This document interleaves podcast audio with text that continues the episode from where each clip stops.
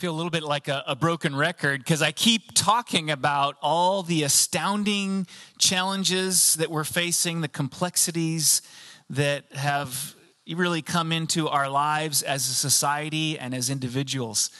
Um, think with me again about some of the things that. Uh, that we're looking at right now. We've got fires, right? I was telling somebody I was in the Midwest, Midwest this week, and I was saying we have to be careful because you know, we have, uh, when we think about worshiping inside, we have the pandemic. And if we go outside, we have to worry about the fires and the smoke.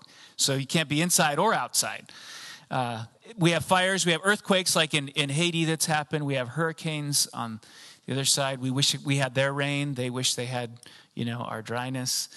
Um, and then we've got, you know, vaccination questions and mask questions, and those in the recent weeks have filtered into school life and work life, and we're trying to sort all of that out. Um, and then we've got Afghanistan, um, and then abortion has come really back onto the table as a conversation for us this last week. Um, and in the midst of all of this that we're trying to make sense of, um, we're, we're sort of in this phase of deconstructing all of the institutions that we have known and trusted in over the last what 20 years or so. I mean this has really been as i've been looking and thinking reflecting on 9-11 and the 20th anniversary of 9-11 thinking about um, all that's happened you know it really s- settles in with you. you realize how much deconstruction we've been doing reflecting and that's really come into the church as well. And, and some of this is healthy. It's good to ask hard questions of the institutions of our society um, and to, to really think through, you know, what have we done poorly? What have we done well? Um, so all of this is happening right now. And the reason I want to bring it up again uh, is because I think that there is a measure of vulnerability that comes with a season like this. And it's really important for us to have our eyes open to what is actually happening right now so that we can act and live in a way to meet the challenges as best that we can. That's, that's really my pastoral concern for this season is that our own weaknesses and our own sins and then the work of the enemy, we believe that there's an enemy in this world, uh, a, a force of darkness, an evil one who, who hates God and then hates the people who bear the image of God, all human beings, uh, and so uh, loves to exploit moments of chaos to do his destructive work. And so this is this is the kind of season I want us to to really have our eyes open so that we can move through it in the best possible way. You know the the metaphor of the frog in the kettle. It's like the frog's in the kettle and because they're cold-blooded they can't tell that the water gets warmer and warmer and the environment around them is changing. We're a little bit like that right now, the frog in the kettle. And so we need to have our eyes open to perceive. And then what we're going to talk about today is how we meet that challenge. Now, it's really important for us as Christians to act when things fall apart, when the world gets crazy. Really important for us to act when the world falls apart, right? We, we need to support those who are uh, in the midst of disasters and we've had ways to do that. We, we published a way that our group of churches is, is doing that um, with respect to Haiti recently, and there are other opportunities that we have to do that. Um, we need to fight for what is right. That's what, that's what Christians do. We fight for what is right. We need to, and, and sometimes, you know, we've talked about this before when we did a sermon series on politics. Sometimes we don't even agree what's right but we still need to in good conscience pursue you know moving and acting in this world in ways that that we're doing our best to understand bring about transformation and change. We need to care for those who are in need. We need to we need to reach out to the marginalized. We need to incorporate the marginalized. We need to we need to um, think through how we follow in the in the pathway of jesus to love the least. Um, there's so much that as Christians we can do to act. And of course, we talked about this last week. This is the most important thing. We can invite people into a relationship with God through Jesus Christ. But if we don't go about that work in a way that is grounded and very much focused on what the scriptures teach about who God is, and that has a measure of health associated with it, we're not going to last very long in that work, in the work of doing good, right? Because the work of doing always f- flows from our being. And the way that we uh, focus on our being is by con- be being connected to God. Jesus has a wonderful way of talking about this connection to God. And I want to read, he's got lots of different ways, but this, this metaphor of the vine and the branch is very powerful. John 15, 4, Jesus says, Abide in me, and I in you, as the branch cannot bear fruit by itself unless it abides in the vine, neither can you unless you abide in me. So, so there are lots of things for us to do, but the starting place is to be connected to God, to abide in the vine.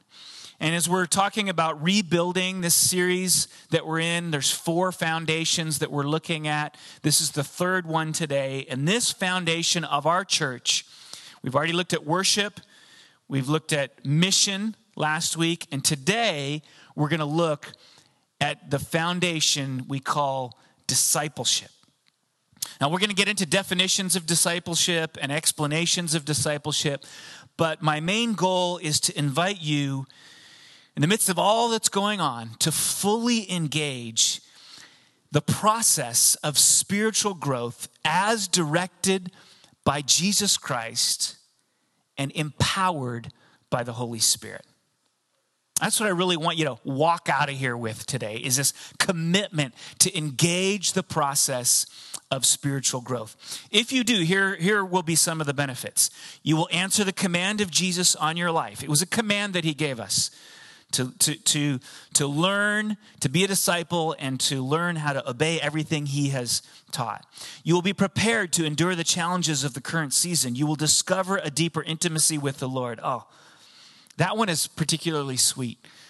Um, in the midst of difficulties, as we lean into God, um, because the difficulties cause us to look at God in new and fresh ways, we, we discover this greater intimacy with the Lord. Things about God that we didn't know were true become suddenly uh, like the light bulb goes off, clear to us. So we get to know God more. You'll have a positive impact on the lives of others you will glorify God and you will be blessed. So, if those things sound appealing to you, they do to me. Let's dive in and reflect a little bit this morning on what does it mean to be a disciple.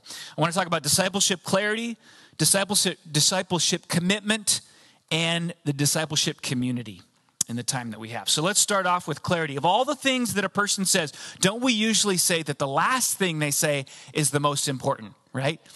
And Jesus, like, said a lot of really good things, right? Nobody ever thought of the thing that Jesus should have said. So when we come to Jesus' last words, which these are that Xiaoling read for us, these are his last words to his disciples, then we ought to make sure we give them an extra special weight. The greatest speaker of all time, these are his last words. This is why we want to spend four weeks on them. As Pastor Paul discussed last week, the main command in the passage that we're looking at here in Matthew 28 is make disciples. And there are three participles, those are just ing words uh, that support that main command. So going, baptizing, and teaching. And they also have uh, imperative force. You should go do them, coming off of the command to make disciples. So, going uh, simply means that the work of making disciples happens on the way, as we go, as we go about life. And some of us may be called to go far away, but, but we're all going every day um, to work. We're all going through our neighborhood. We're all going to see the people that we share our hobbies with, our families. We're going. And, and that's what Jesus is saying is that we make disciples as we go. Now, I think technology is providing some interesting opportunities for us. And in our group, we have this group called Sent in Grace. We meet every Thursday. Um, and it's just 45 minute time of sharing stories of going and, and, and how, you know, living on mission. And in that, there's been some really neat things that have come up. Uh, about how people are able to go because technology is changing. It's sort of changing the map of our relationships, the way we network with one another. So you may live here in the Bay Area, but you may have people that are close to you who are living across the world. Maybe they're coworkers and you see them on a regular basis. And so going for you means thinking about those relationships in ways that are, are charged with this command to make disciples. Um, others of us may find that on social media, there's a particular opening that you might have to be able to make disciples, to be able to share the gospel. And you might even intentionally pursue those avenues in social media. We had somebody in our home group recently who shared that a friend living in Japan was curious about Christianity and wanted to go to a church and because things were online, this friend living in the Bay Area was able to accompany that friend to church in Japan. You see the kind of creativity that technology opens up for what it means to really go right now. So I just I'm not going I'm not preaching about going today, but I wanted to, you to keep your antenna up for the creative ways that God is inviting you to go. So, going is the one, baptizing, Pastor Paul talked about that last week. And so, our real focus is on these two words the connection of disciple and teaching. That's what we're looking at today in Matthew 28. These words had a particular meaning in Jesus' day. They had a particular meaning in Jesus' day, wrapped in the world of the rabbi, which Jesus was referred to as a rabbi, right? And so the rabbi and the disciple conversation. So a rabbi was an itinerant, itinerant teacher. So they went around um, and they ministered in, primarily in, in, two ways. Um, the rabbi would go and lecture in a large group setting. And so there would be sort of a, a teaching moment, a lecture kind of moment. And then he would spend time with what were called disciples. Now, the word disciple just means uh, learner. A disciple is just simply a learner. So don't be so don't be uh, you know thrown off by that that particular term. It just means to be a learner, a learner of Jesus in this case. Um, and so those learners, the disciples, would be present for the lecture time.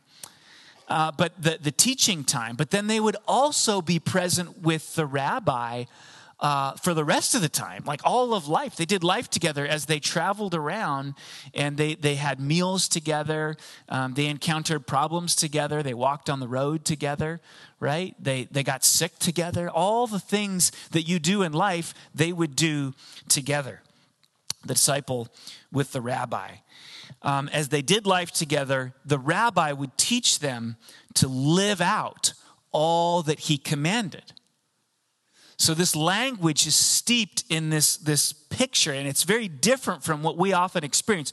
When we think of teaching, we often think of a, a more sterile kind of classroom setting where what is really um, aimed for is the passing on of knowledge, right? Not necessarily wisdom or learning how to practice things. Now, I know I'm going to, some of you teachers may know that's what I do. I know that, but, but, you know, especially in the university setting, um, we think of the passing on, and in Western culture, we think of the passing on of, of knowledge almost exclusively when we think about teaching. But what, what Jesus has in mind when he says teaching is something much more robust. It's an all of life life kind of uh, aspect uh, to teaching. It's not merely head knowledge. And my guess is that if you have learned a particular hobby, you may have experienced this kind of teaching where you got next to somebody who was really good at it, and then that person, um, you know, just sort of showed you the ropes, and it was a, a give and take. It was spending time together, and and in the moment when you encountered problems or struggles, you would learn together. That's the kind of apprenticeship that this teaching uh, conjures up. So, when Jesus talks of learning to obey everything he is commanded, he has in mind this long and beautiful journey of doing life in his presence and uh, with his consistent input and direction as you're going, right? It's a beautiful picture of what it means to teach.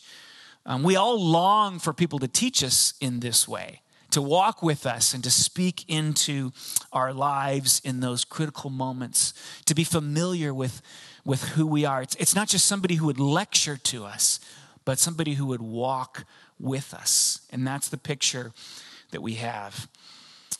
You can't develop as a disciple without both the teaching component and the life on life component. That's, that's an important truth that we see from the New Testament. You even see in the church as we go through this deconstruction process, there will be those who emphasize one or the other. So some will say, oh, we just need to continue to have teaching from the pulpit, and that's all we need, and everything will be fine. And others will say, you know, even go so far as to say, we don't need sermons anymore. We just need to be together in each other's homes. And if you look at the life of Jesus, you see both of those were a critical part of what it meant to be a disciple and to grow. And so, you know, as we'll get into, we're going to structure our church in that way. Now, there's one other interesting feature about the rabbi disciple relationship that I just love in studying this. You know, the rabbis would compete for the best disciples, and the disciples would compete to get the best rabbi. So it's like this competitive thing to figure out if you could get with the best rabbi, and if you were a rabbi, if you could get the best disciples. And what's so interesting about Jesus is it seems, as we read through the New Testament, he doesn't seem to play that game at all. He goes out and he finds this motley crew of guys who probably weren't even in the conversation about becoming rabbis or becoming, you know, the disciples of the well-known rabbis. They're, they're sort of randoms and, and, and, and, they're a, an oddball mixture. You know, you've got within the disciples of Jesus, a guy who's trying to overthrow Rome and a guy who works for Rome and they're together in the same community. You have some fishermen who obviously are not great at fishing because Jesus walks up and says, Cast your nets on the other side. And then they do, and they find a lot of fish. They say, We haven't found any fish. You got this number one guy, he's the, the main guy who immediately, when Jesus is arrested, denies him three times.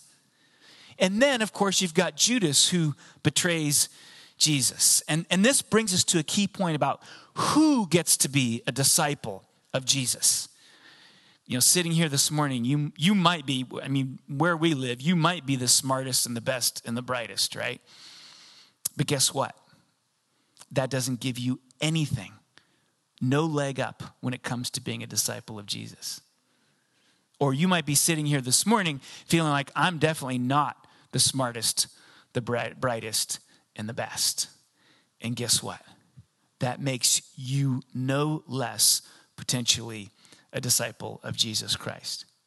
And what's so interesting about this, this is really a statement about who Jesus is. He's so awesome and so incredible that he doesn't need the best and the brightest to be his disciples. He can work with any of us who are broken and screwed up and messed up and incapable and ungifted and still accomplish his goals. That's how awesome Jesus is. So the invitation is wide open to every single one of us, which really leads to the second point, which is discipleship commitment. So hopefully you have a, a, little bit more clear sense of what it means to be a disciple. It means it means learning the teaching, but then also doing life with your rabbi, who is Jesus. Um, but there's a response side to it. Part of what we're doing today is we're rebuilding, you know, as we come back together and we think about a fresh season, hopefully, of ministry. And I know we're back and forth on the pandemic and we're going to continue to navigate things. But we really want to think about recommitting to those aspects of our church that are most core and foundational. So we're talking about worship, talking about mission. Today we're talking about discipleship. Next week we'll talk about serving all from the Great Commission. Um, and so uh, today is a, an invitation to recommit yourself to discipleship, to a life of learning how to obey, obey all that Jesus has commanded.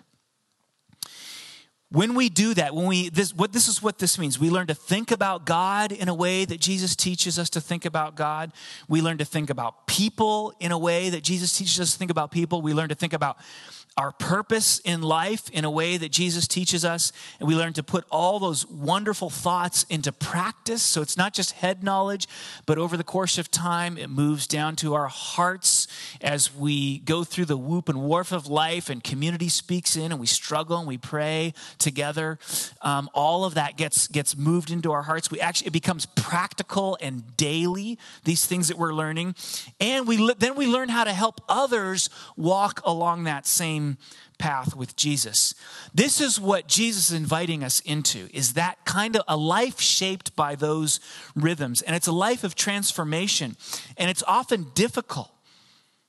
Often difficult because change is not easy. I was just talking to somebody about this that that really uh, what oftentimes needs to happen is that you know things have to be shaken in our lives in order for us really get to get to the place where we're willing to, to be transformed to allow jesus to do the work in us that he wants to do one of my you know one of the great preachers of all time charles spurgeon says everything i learned in times of ease I could put in a thimble, you know, the little thing you put on your finger, right? In other words, if you're going to learn and grow, you know, probably it's going to be challenging, but it's going to be good.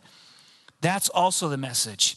Just listen to where the end game is. This Ezekiel tells us where all of this, this growth and transformation and learning and being taught and teaching, where it's all leading. Ezekiel 36, 25. God says, I will sprinkle clean water on you and you shall be clean from all your uncleanness, and from all your idols I will cleanse you. And I will give you a new heart, and a new spirit I will put within you. And I will remove the heart of stone from your flesh and give you a heart of flesh. And I will put my spirit within you and cause you to walk in my statutes and be careful to obey my rules. You shall dwell in the land that I gave your fathers and you shall be my people, and I will be your God. Or listen to these words of Jesus, Matthew 13, 51. Have you understood all these things? They said to him, Yes. And he said to them, Therefore, every scribe who has been trained for the kingdom of heaven, okay, that's that's kind of where we're headed in this whole process of growth and development. Every scribe who's been trained, a scribe was, was just sort of like a type of rabbi who was focused on the, the writing and the recording of things. Every scribe who has been trained for the kingdom of heaven is like a master of a house who brings out of his treasure what is new and what is old. Now, don't you, don't you want that to be true of you? You're the kind of person who brings out treasure because you've been on this journey with your rabbi, Jesus. And he's helped you not only to understand in your head, but to live practically in the ways that he commands. So, maybe the most important thing we do this morning is to ask a very important question Are you a disciple? That means, are you a learner? Are you a learner of Jesus? That is the key question. And notice, this is one of the things I love to think about is that this isn't, this isn't a school that you ever graduate from. So if you're sitting here this morning, you think, well, I, yeah, I kind of did that discipleship thing. Now I'm just cruising. Uh uh-uh. uh Because not only in this life do you, do you continue to learn and grow, but for all eternity. God is so awesome and so amazing and so big that you will be learning. Hey, this really, I didn't know how to get my head around this. You will be learning new and wonderful and glorious things about God and what He's done and what He's created for all of eternity. So, those moments of serendipity where you're reading something or somebody says something or you're listening to something and your just mind sort of explodes and you're like, oh, this is so cool. I hadn't thought about it that way. You have all eternity to look forward to, filled with moments like that of learning and growing and seeing and having the light bulb go off as you come to know God more and more and more. So we never graduate from this school. One of my, this professor who retired at our seminary, he was like in his 80s, and somebody said, What are you learning? And he said, Oh, I'm just learning how much I need God. He's like 83, knew 14 languages and everything. And I just thought, Yes, I want to be 83 and like that, still learning. I want to be 4003 in heaven and still learning, right? About God. That's the journey, that's the invitation that God has made to us. And so, are you committed to being a learner? Are you committed to being a learner, to doing life daily and practically with Jesus? And we're talking about that, how to do that right now. Are you committed to follow after Jesus, even when the process of change is uncomfortable. And this preaches to me, these last months and years have been uncomfortable in many ways for me. And I've had to ask myself this question Am I committed to the process of being transformed? Because these hard things are what it's, what's needed to change me. Am I committed even when it gets challenging and difficult? You may be feeling that this morning. You're, you're feeling this is so hard and you want to walk away. And there've been, you know, that's what we're seeing. This is exactly what we're seeing in the church in the United States and around in the West.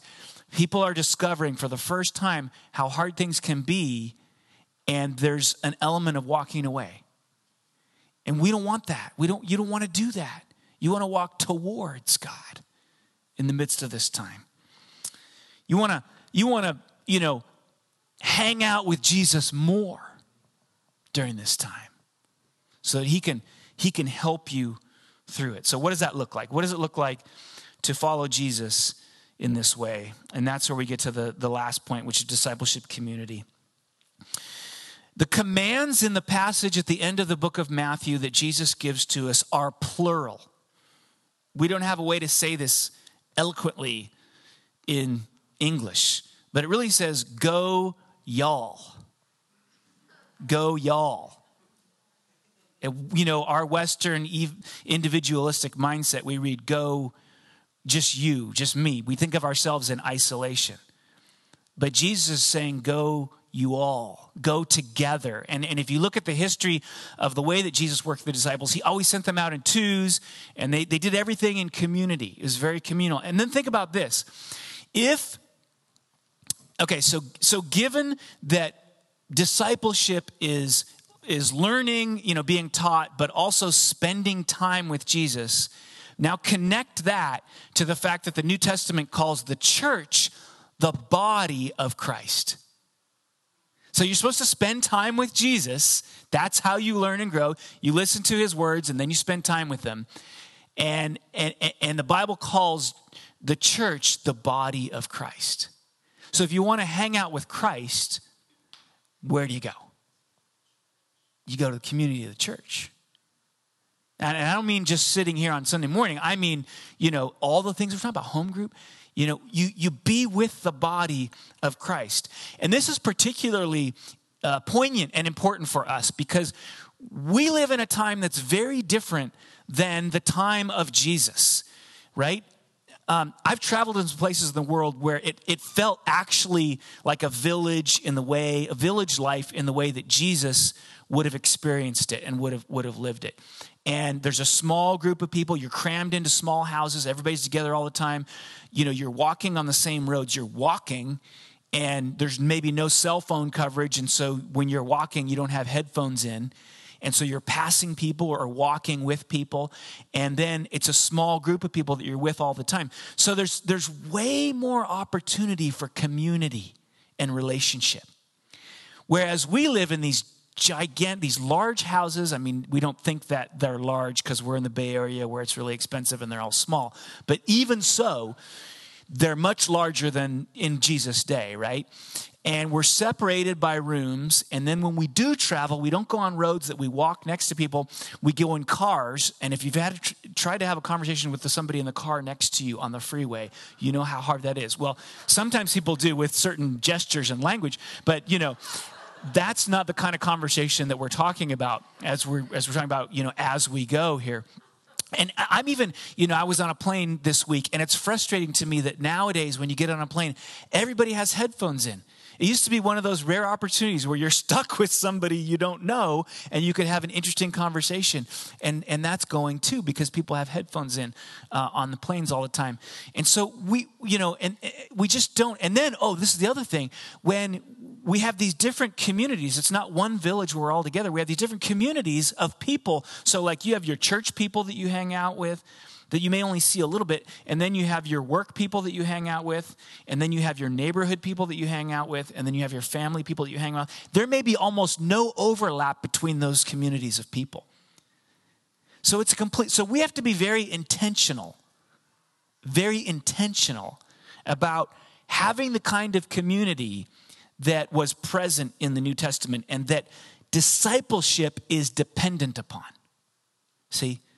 Discipleship is dependent upon this kind of community, and we have to be very, intentional about having it. Um, it takes a whole nother level. So we've tried to structure the church, our community, in a way that reflects how the rabbi and the disciple would teach and learn together. So there are teaching times, just like you know, was the case with the itinerant rabbi and Jesus. You see in his teaching times, um, there were teaching times, um, Sunday morning, Gospel Academy, special events. You know, we share hopefully very solid and grounded in biblical resources with one another. Those are ways that that we we we teach. Um, and then there's life on lifetime, just like was the case with the itinerant rabbi. Um, and the primary hub for that in this community, uh, the life on life relationship is the home group. And for home group, um, you know, relationships grow. Uh, you know, as there's more casual interactions, we do life together. That's that's where that kind of thing happens. And then we reinforce it on Sunday when we're together. And then if it's going well, people in our home group start hanging out, you know, uh, off out of home group time or texting each other and saying, I'm about to go into a really stressful presentation. Could you all pray for me? So now you're not alone in doing life. We in our home group we have this wonderful text thread and I'm so encouraged to see people, you know, sharing needs on there. This week our leader is encouraging us, you know, uh, out of last week's sermon um, to be living on mission. Um, there's a whole dynamic of community that can can develop out of home group. So it's not just a meeting. This is the thing about home group. It's home group is not pri- primarily a meeting. Home group is a community that happens to meet at a certain time, but, but seeks to do life together. Okay? So it's incredible. And this is the body of Christ. This is how we get that other portion that's so essential to discipleship. And in order to do that, there's some mindsets that we have to. I'm finished with this really quickly. Just a couple of statements, a few statements here for you to really try to absorb. I want you to know being disciples means making disciples being so when you're in that home group setting you can't just be a receiver all the time. You also have to give. Um, you, you, are you understanding this? You can't just be a disciple without thinking about making disciples. This is where the western american church has really gone wrong so much of the time I love how one person who preached many years ago, um, one of my mentors said, We all have to have a hand forward and a hand back. We all have to have a hand forward and a hand back. Somebody that's pulling you along because they're further along, and somebody that you're pulling along because you happen to be maybe further along than them. And so think about that dynamic. And if you've been somebody who's just been sort of cruising along and saying, "Well, I'm just going to receive because I, you know, I know how this works." Like, "Oh, I can't give anything. I don't know anything. I haven't memorized the Bible yet. I mean, I'm close, but like so I can't serve anybody. I can't, you know, I messed up 4 years ago and and so like and I, you know, so I'm just not really useful or helpful. We got to kill that cuz guess what? We're all a mess. We're all a mess. So we got to step into the process of discipling people, even as a mess, because it's not about you and how awesome you are. It's about how awesome Jesus is, right?